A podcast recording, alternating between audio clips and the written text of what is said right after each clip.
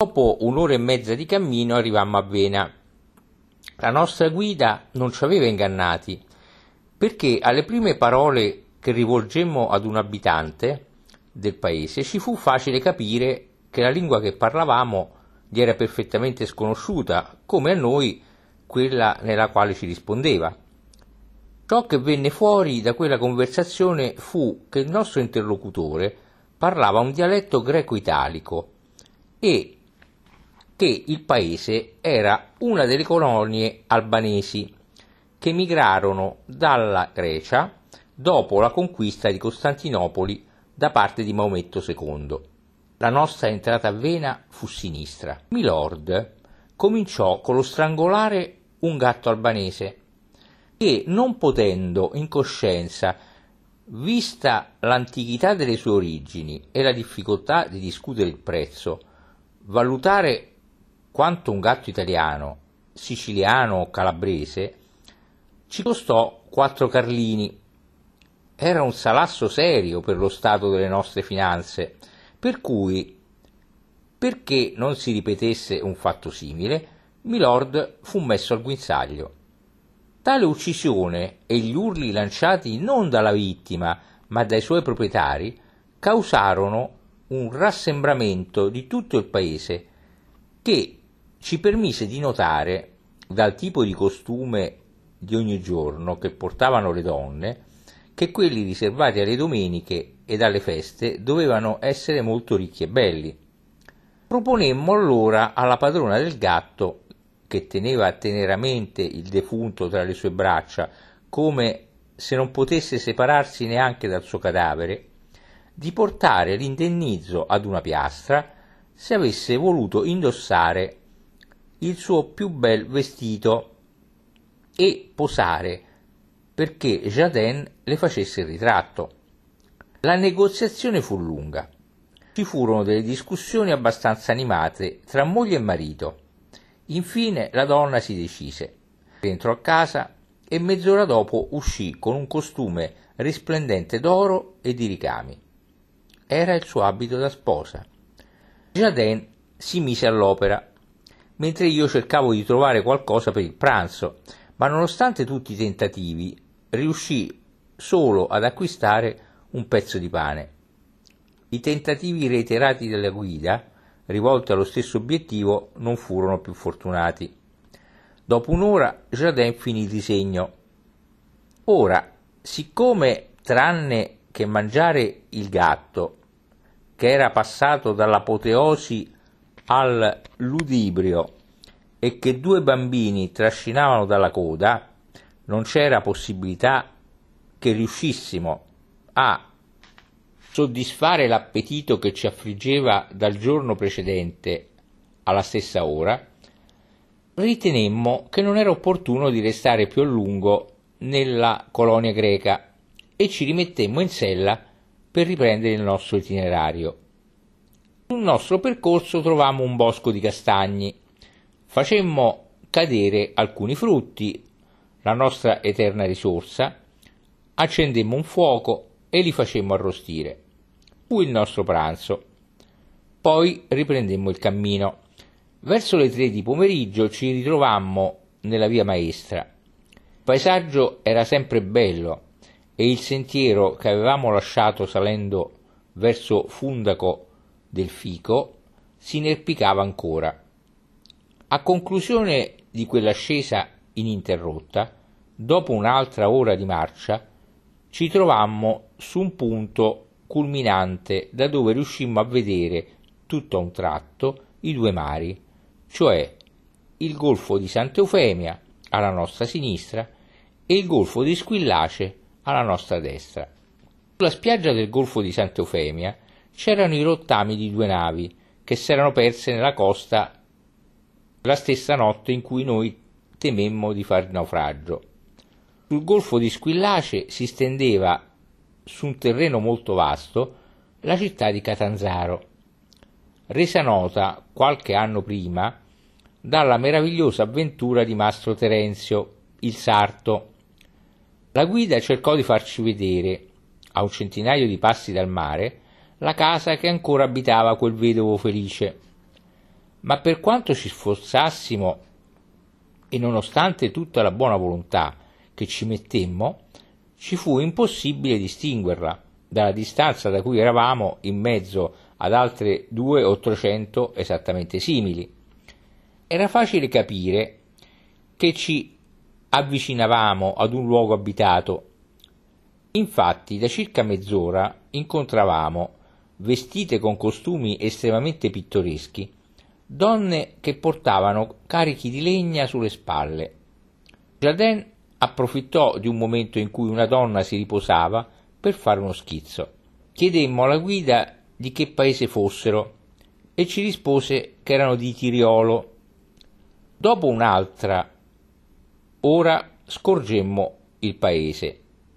Un solo albergo, situato sulla strada principale, apriva la sua porta ai viaggiatori. Una certa pulizia esterna attirò i nostri favori in effetti era stato appena costruito e coloro che vi alloggiavano non avevano ancora avuto il tempo di sporcarlo interamente. Notammo, sistemandoci nella nostra camera, che le divisioni interne erano in tavole di abete e non in pietra.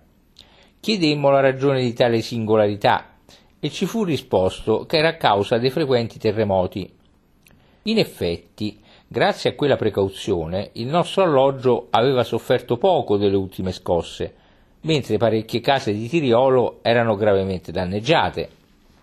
Eravamo stremati per la stanchezza, più per la privazione del sonno che per la strada percorsa, di modo che ci occupammo solo della cena e dei nostri letti.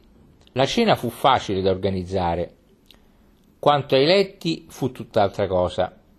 Due viaggiatori che erano arrivati durante il giorno e che in quel momento visitavano le distruzioni che il terremoto aveva fatto a Tiriolo, avevano preso le due sole paia di lenzuola pulite che si trovavano nell'albergo, cagion per cui bisognava accontentarsi delle altre.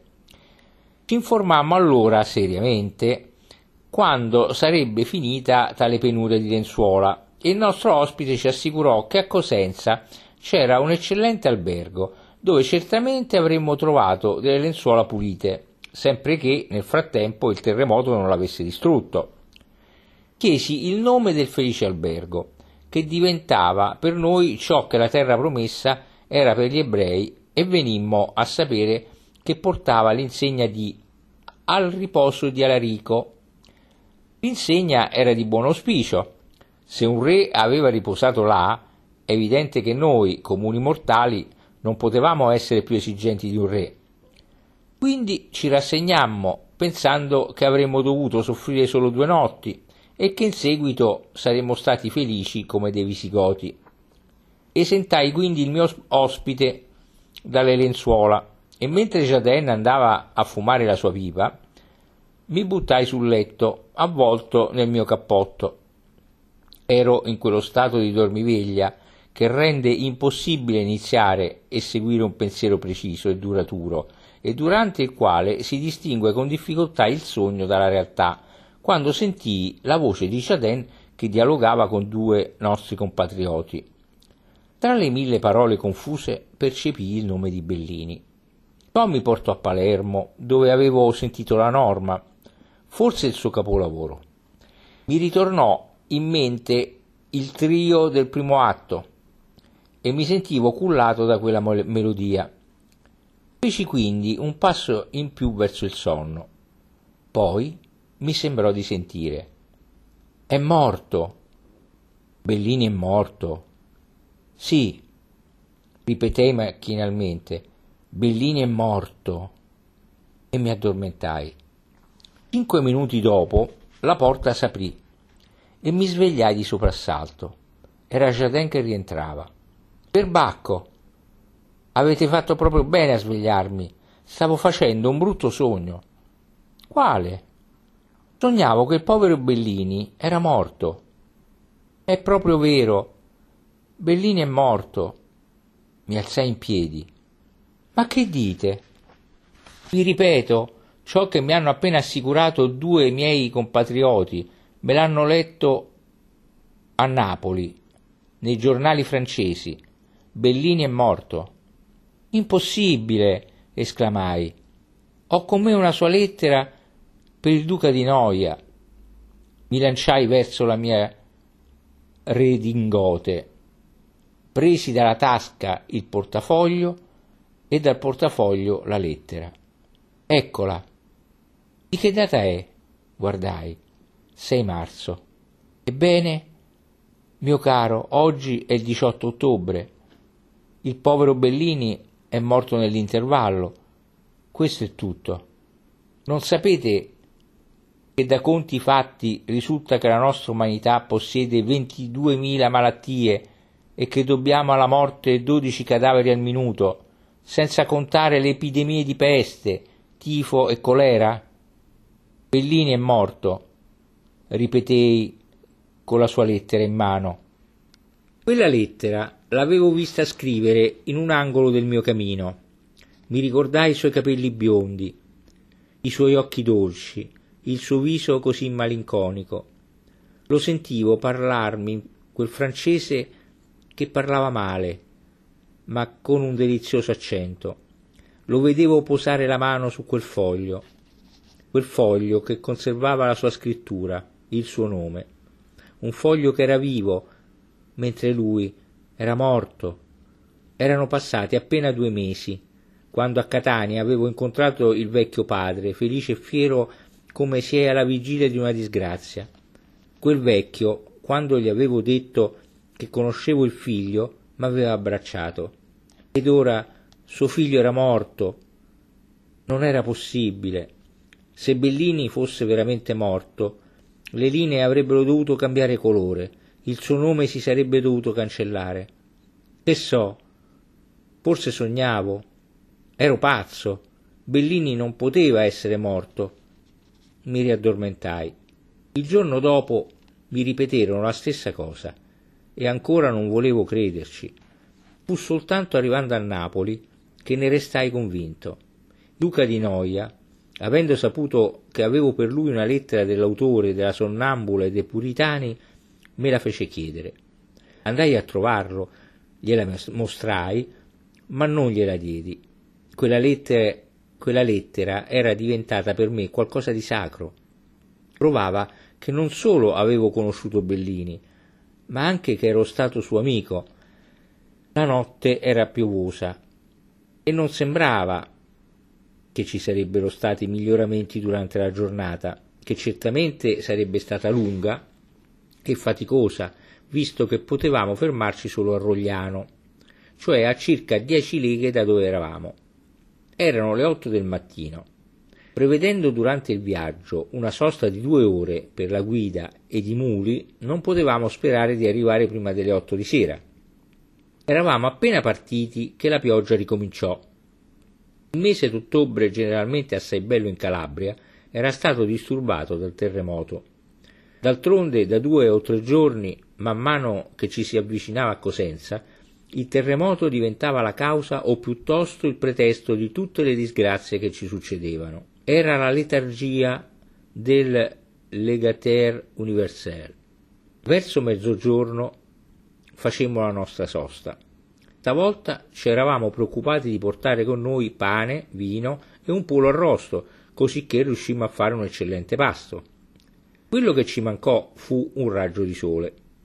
Anzi, il tempo diventava sempre più scuro ed enormi masse di nuvole passavano nel cielo, spinte da un vento di mezzogiorno che pur facendo presagire la tempesta, aveva di buono che ci dava la certezza che il nostro speronare stava, tranne mancanza di volontà, per raggiungerci. Per mille ragioni era necessario che ci ritrovassimo e la principale era l'esaurimento prossimo delle nostre finanze. Verso le due la tempesta da cui eravamo minacciati sin dal mattino, scoppiò.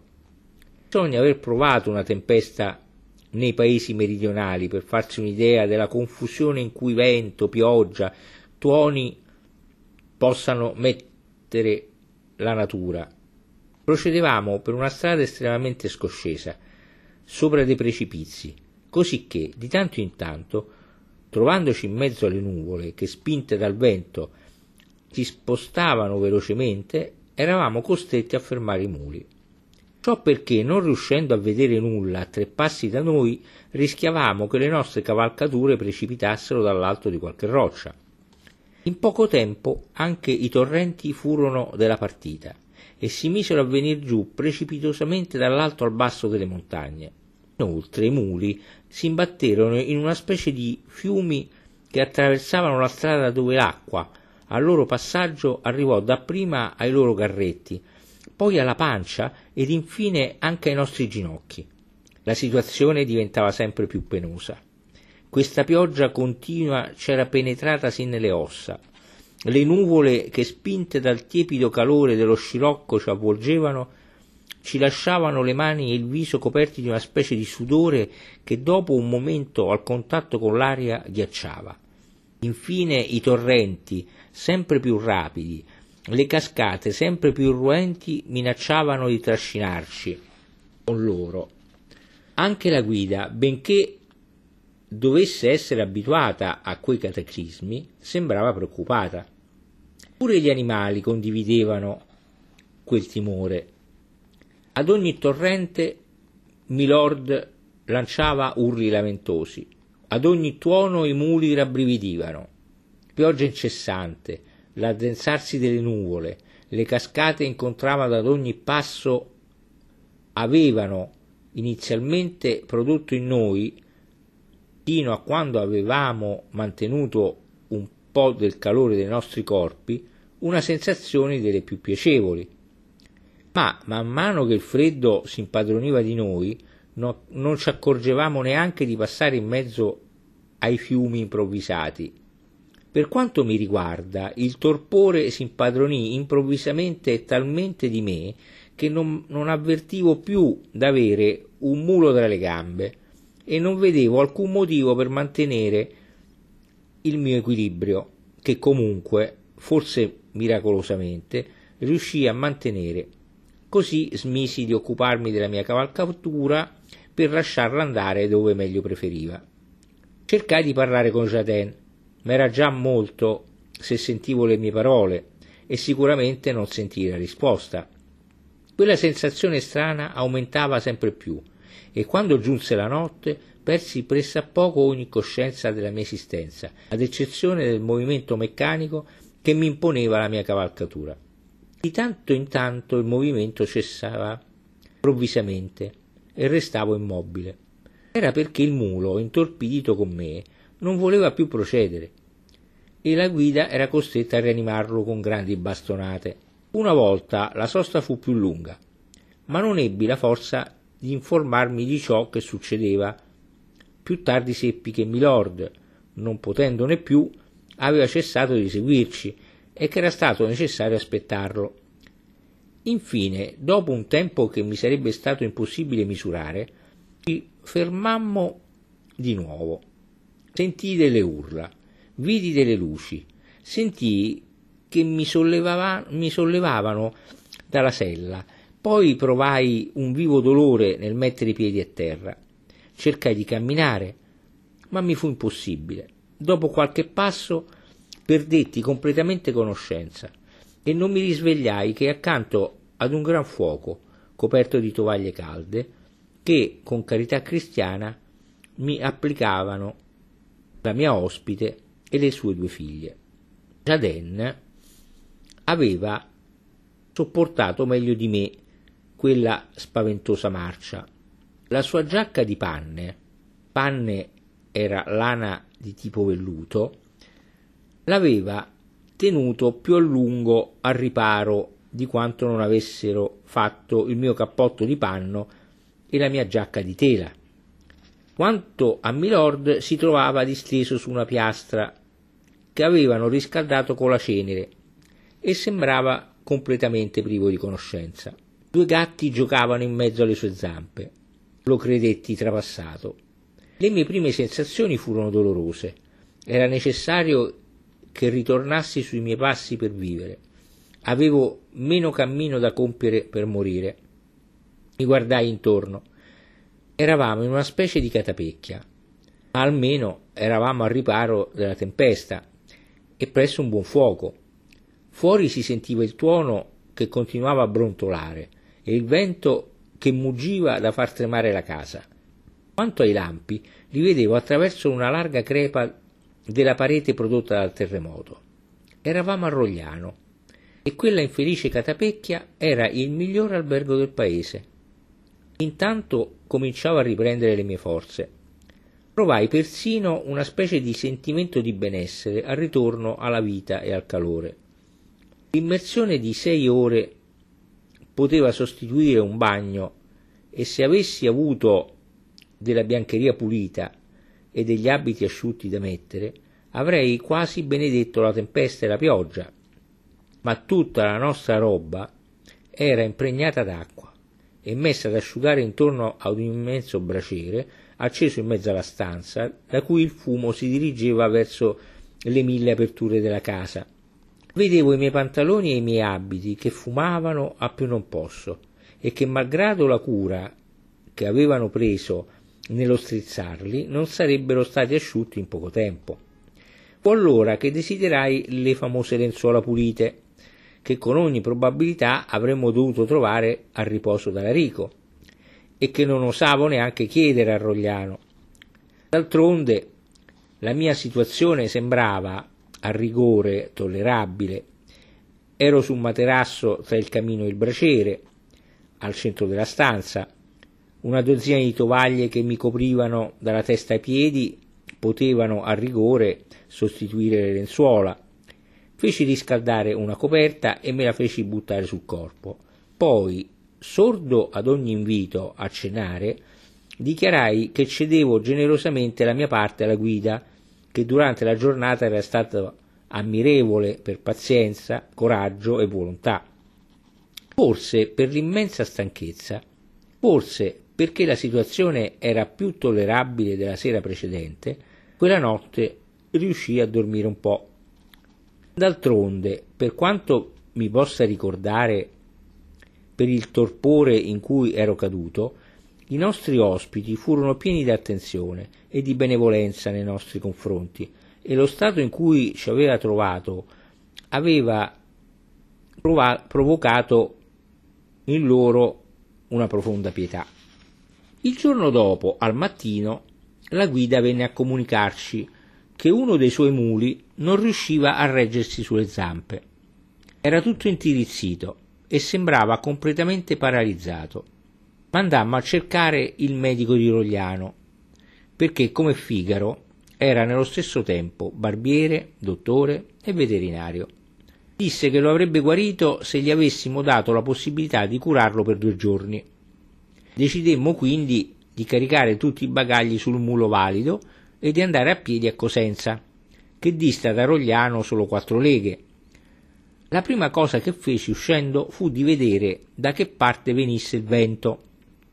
Fortunatamente veniva da est-sud-est, il che permetteva al nostro speronare di procedere a meraviglia. Il suo arrivo diventava sempre più urgente.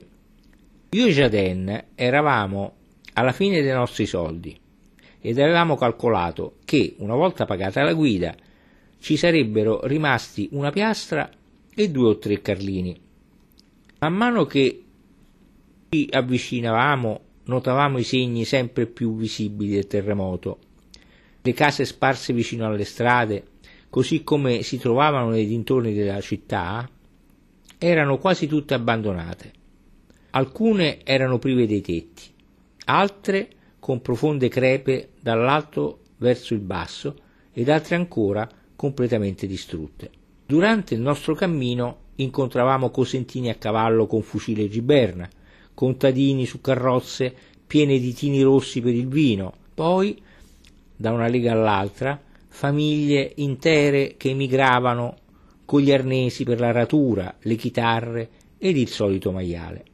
Infine, arrivando in cima ad una montagna, vedemmo Cosenza, che si spandeva in fondo alla valle a noi sottostante, ed in un prato contiguo alla città una specie di campo che ci sembrò più abitato della stessa città. Dopo aver attraversato una specie di sobborgo, scendemmo per una via larga e regolare, ma talmente solitaria da somigliare a quelle di, Or- di Ercolano o Pompei. Parecchie case erano crollate, altre piene di crepe, dal tetto sino alle fondamenta, altre ancora con i vetri tutti rotti ed erano le meno danneggiate. Quella via ci condusse in riva al Busento, dove, come si sa, fu seppellito il re Alarico. Il fiume era completamente a secco e l'acqua era certamente sparita in qualche voragine che s'era aperta tra la sua sorgente e la città. Corsi sul greto di una moltitudine di gente che faceva degli scavi sotto l'autorità di Jarmadè, che racconta i ricchi funerali del re. Ogni volta lo strano fenomeno si ripete, si fanno gli stessi scavi, e ciò senza che mai gli scienziati cosentini, con la loro ammirabile venerazione verso l'antichità, si lasciano abbattere per le delusioni successive che hanno provato. La sola cosa prodotta dagli scavi è stato un piccolo cervo d'oro ritrovato alla fine del secolo scorso. Di fronte a noi e dall'altro lato del Busento era il famoso albergo del riposo d'Alarico, che apriva maestosamente il suo portone ai viaggiatori stanchi. L'avevamo troppo a lungo desiderato per non cercare di raggiungerlo il più presto possibile. Attraversammo quindi il ponte e andammo a chiedere ospitalità all'albergo che portava il nome del depredatore del Pantheon e del distruttore di Roma.